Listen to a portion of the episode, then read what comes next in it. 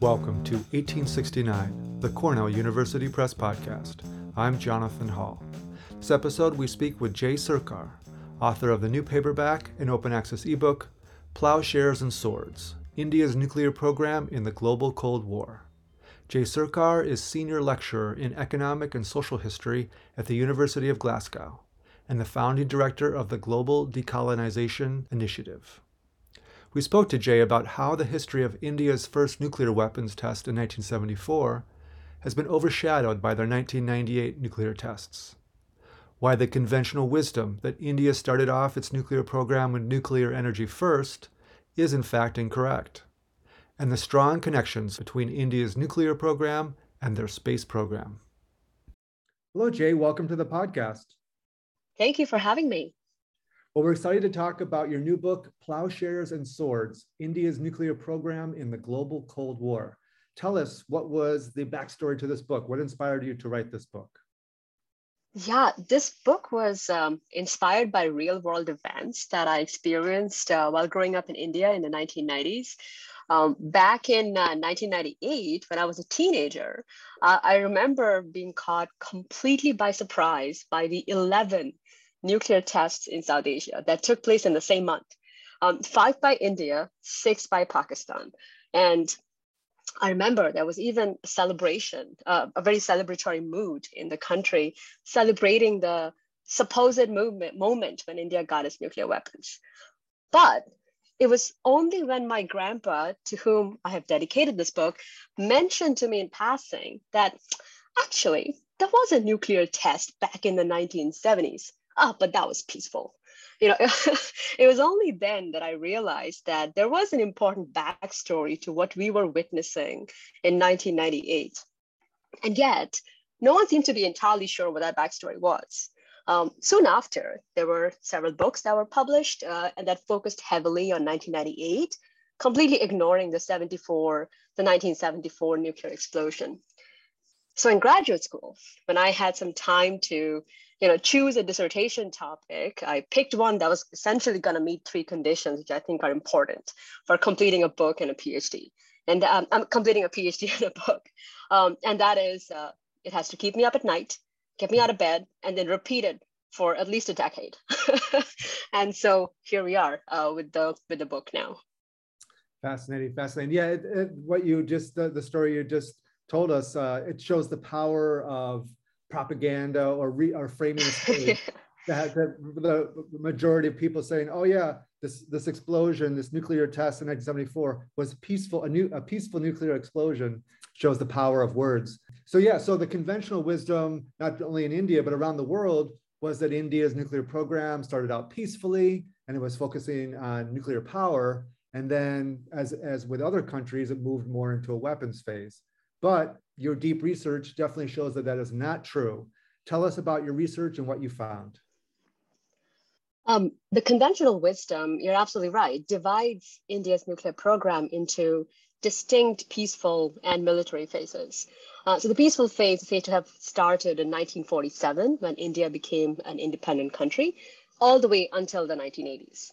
And the so-called weaponization phase is said to have started in the 1980s in response to Pakistan's nuclear weapons program, and then consolidated after the 1998 nuclear test that I just mentioned. Now, what this received wisdom has done is that it has transformed the formative years of India's nuclear program, so the 1940s to the 1980s, as essentially a prehistory of the nuclear weapons project. So, what I do in my book is that I challenge that conventional wisdom by showing how the choices made from the 40s to the 80s were pivotal for what followed in the 1990s and thereafter. And so I make three main arguments in the book. The first is, very briefly, is that India's nuclear program was a dual use endeavor, simultaneously serving the civilian and military ends, not because of the nature of nuclear technologies, but because of deliberate plans and decisions undertaken by the Atomic Energy Commission of India and later on the Department of Atomic Energy. And so I, I argue with historical evidence that the nuclear energy program did not develop into a weapons program over time, but it was conceived as both from the onset. And so here I'd like to draw the listener's attention to the title of the book. You know, it is not a story of plowshares, two swords, but um, it's plowshares and swords uh, from the onset. The second um, uh, argument is about the space program, and that is the leaders of India's nuclear program pursued a deliberate uh, dual use space program, and they kept the research for space separate from the nuclear program and the defense laboratories whether the space program was led by Homi Bhabha, Vikram Sarabhai, Satish Dhawan, they essentially kept space separate from nuclear. At the same time, they were they were also entangled, the two programs, I mean. And why did they do that? They did that to benefit from foreign cooperation in outer space without arousing suspicion of the global non-proliferation regime.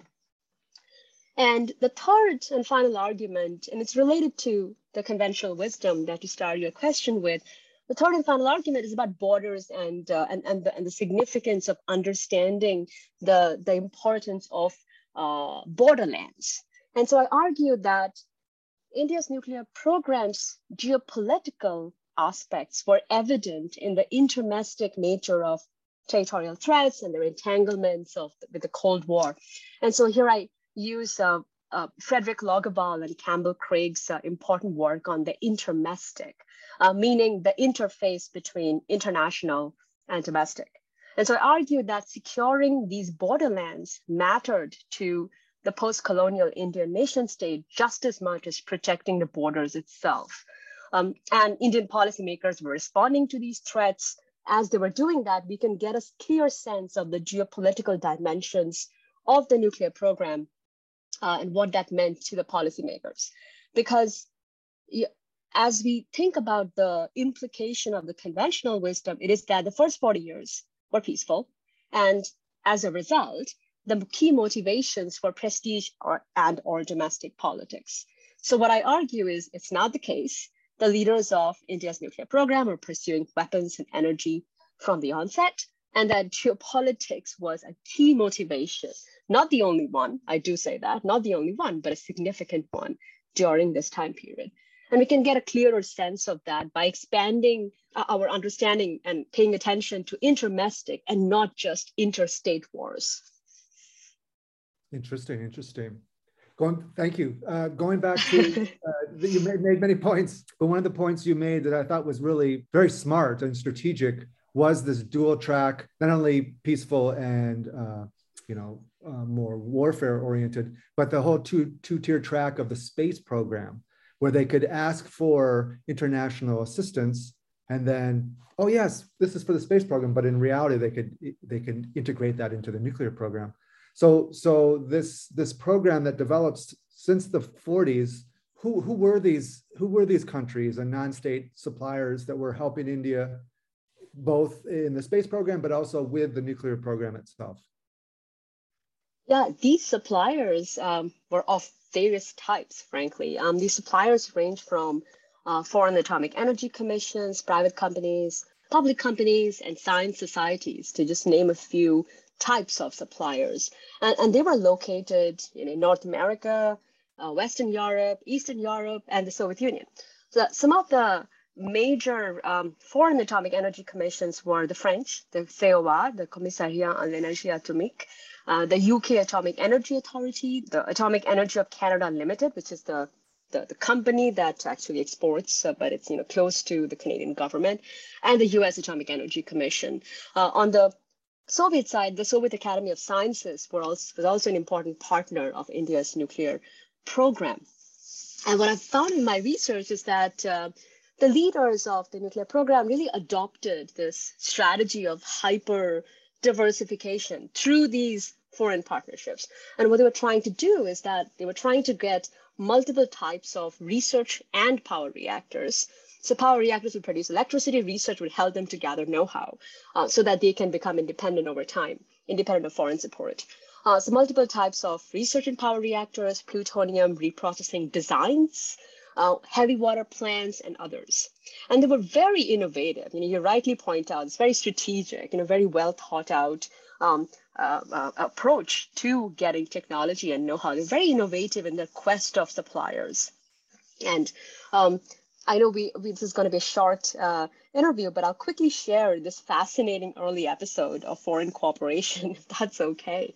Um, yeah. in, uh, in, you know, in, in late 1948, um, S.S. Bhatnagar, one of the founding members of the Atomic Energy Commission of India, visited East Berlin uh, to meet former personnel of Auergesellschaft, which was this company involved in the Nazi nuclear weapons program. And what he was trying to do is that he was trying to know uh, what could be procured or learned from that German company. And he reported back to Homi Bhabha, who was the chairman of the Atomic Energy Commission of India and the Prime Minister, Jawaharlal Nehru, who had always taken a keen interest in nuclear program in general. Um, I do find that in the end, uh, the Indian Atomic Energy Commission signed a contract with the French company SDR, or Société de Produits Chimiques des Terres Rares, which is the full name. And the French company itself was closely linked to Auergesellschaft during the Second World War, but it did not have a very evident Nazi heritage. Um, and at the end, SDR was the first partner of India's nuclear program. So you can tell how how India, the leaders of India's nuclear program from the very beginning are just you know spread their web far and wide and very, very innovative in trying to develop foreign partnerships. Wow, wow. So so I love history because it I mean, first of all, it's so fascinating, but secondly, it allows us to see the present more clearly. So with that, with that in mind, knowing what you now know and knowing through the, the deep dive of research that you've done for this book, how what what are some of the what are some of the things that you follow in the news now that are informed by your research?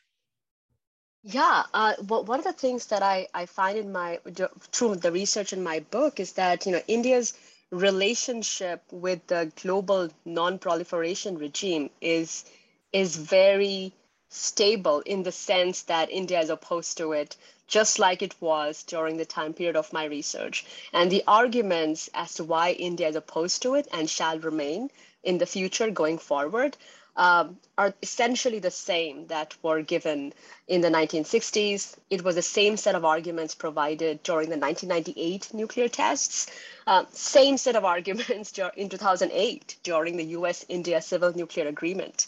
Um, so I find that, that um, uh, India's nuclear program you know has has a set of milestones as opposed to breaks or or, or specific um, specific uh, turning points obviously there was an explosion in 74 and then five nuclear weapon tests in 1998 i would consider them set of milestones in, in this long process and i don't see a lot of change in the present time I see more continuity. Um, and um, in the context of the 21st century, I would say India's nuclear program is still very much dual use. Um, one of the things that India was expected to do because of the 2008 US India Civil Nuclear Agreement was separate civilian and military facilities, which to an extent it did, but not fully. Uh, so, from a non proliferation perspective, you know, folks in Vienna or Washington, D.C., looking at India's nuclear program, they still consider the whole nuclear enterprise of India as, you know, very confusing, ambiguous, uh, very difficult to access, and uh, and India has maintained a rather uh, similar position of opposition to the regime on the basis of sovereignty and um, its uh, its its belief that the regime is functions on nuclear apartheid. That's what Indian policymakers have said throughout the 60s, in some ways till today. Okay. Okay. And moving to the nuclear energy side of the equation, some proponents of nuclear energy are saying this is this is the way we need to move forward to address global warming and climate change. What's what do you what is India's stance on that? Are, are they moving forward and building more uh, generators and reactors, or are they staying still? What what's their current policy when it, in regards to nuclear energy? Yeah, that that's a great great question. Um, here I would say that know, I just mentioned the 2008 uh, civil nuclear agreement. Now that agreement was in the context of this uh, this belief in a, in a in a potential nuclear renaissance in the world um, that. Uh, finally, because of climate change, countries will find nuclear energy to be the response and they will expand um, or they will try to build more reactors. So, India uh, definitely made several commitments to that effect in, in, in 2008. Uh, Fukushima put a wrench not just in India's plans, but in the global nuclear industry's plans uh, to expand.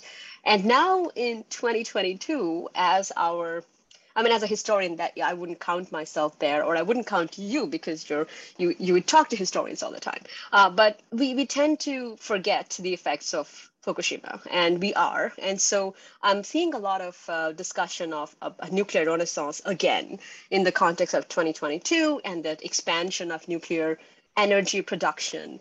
Um, and so India very much has, uh, the current government has recommitted to uh, building more reactors and you know uh, putting more emphasis on nuclear energy again in the 2020s. They had done that in 2005, 2008 with Fukushima putting a wrench in 2011, I think those calls and those commitments are back again on the agenda.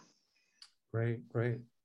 Wow. Well, you are a wealth of information, and uh, we're so grateful and proud to be publishing your book. And we thank you for all the hard work and research that you've done uh, and put into this book. Uh, your new book, Plowshares and Swords India's Nuclear Program in the Global Cold War. Thank you so much, Jay. Thank you so much, Jonathan. It's a delight to be on the podcast. That was Jay Sarkar, author of the new paperback and open access ebook, Plowshares and Swords India's Nuclear Program in the Global Cold War. Follow Jay on Twitter at Dr. Jay Sarkar. If you'd like to read Jay's new book right now, download the free open access ebook on our website at cornellpress.cornell.edu. You can also use the promo code 09POD to save 30% on the new paperback. If you live in the UK, Use the discount code CSAnnounce and visit the website combinedacademic.co.uk. Thank you for listening to 1869, the Cornell University Press Podcast.